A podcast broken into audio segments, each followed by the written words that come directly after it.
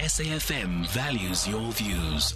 Be an active citizen. It's 24 minutes past three. John in for Eldrin. Good afternoon. The G7 leaders currently holding their annual meeting in Hiroshima in Japan are discussing a number of important issues, including Russia Ukraine conflict.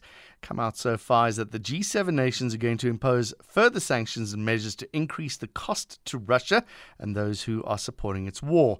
Let's find out about the significance of this meeting, whether or not sanctions against Russia are having any impact at all.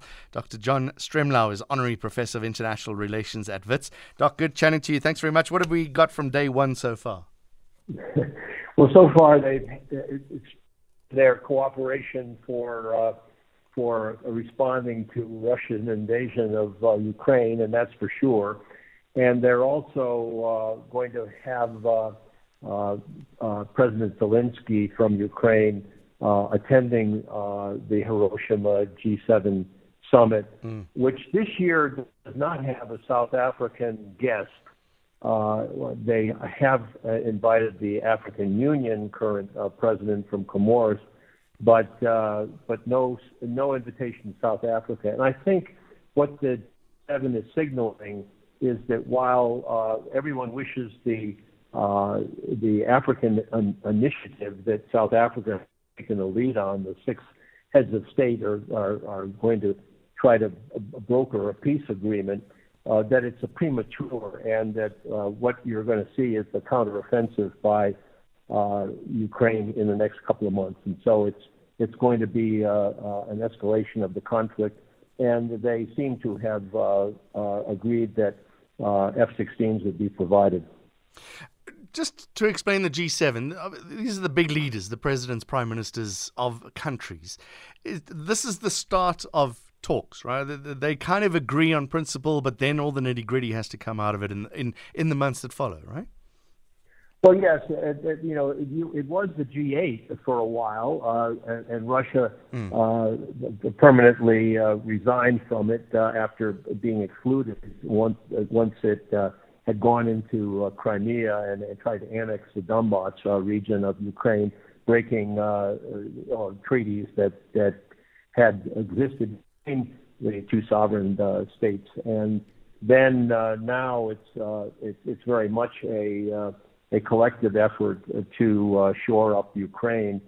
But they're also very interested in engaging China in constructive ways, and this has been uh, a theme that uh, uh Prime Minister uh, Kishida uh, of Japan, the host, has been emphasizing.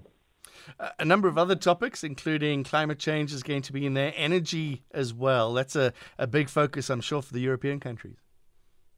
That's right, and and energy is complicated because they've put a cap on the $60 a barrel for uh, uh, any uh, oil coming from uh, Russia, and that is having a ripple effect and has apparently uh, met a drop of 8% in the, in the earnings of uh, petroleum exports on part of the Russians. But the Russians have so far su- successfully sort of survived the the sanctions.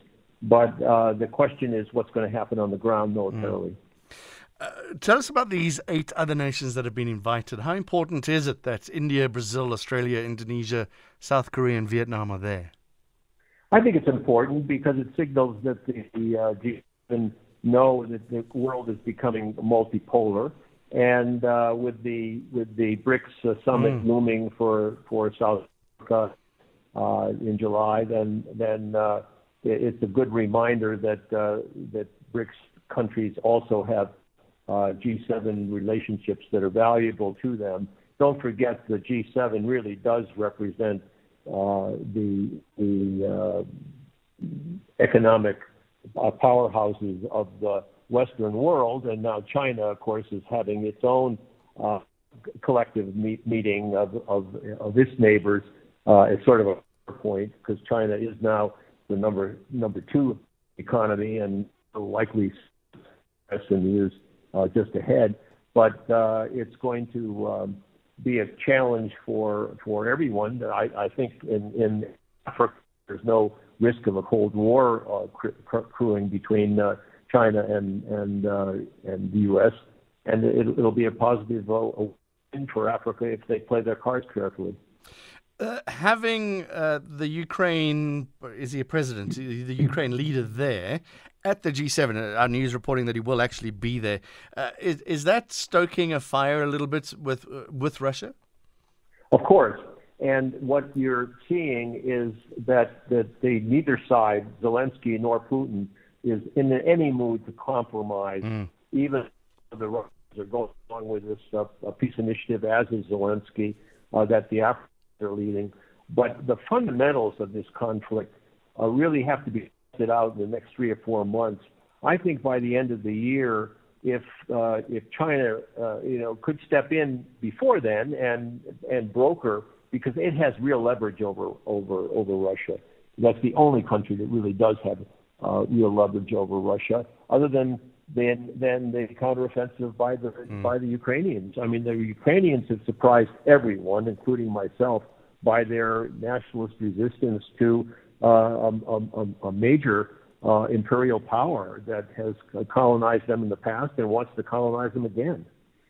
All right, Dr. John Stremlau, thank you very much. Honorary Professor of International Relations at WITS, bringing us up to speed with the G7.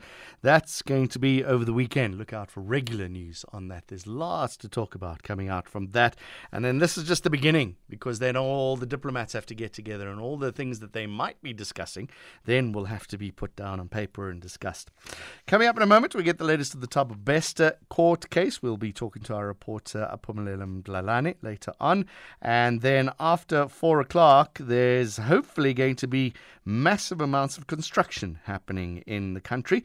I see the Department of Health in the Eastern Cape have 54 new mobile clinics. That's good news. We'll find out about that later on. Now, though, half past three, time for news headlines.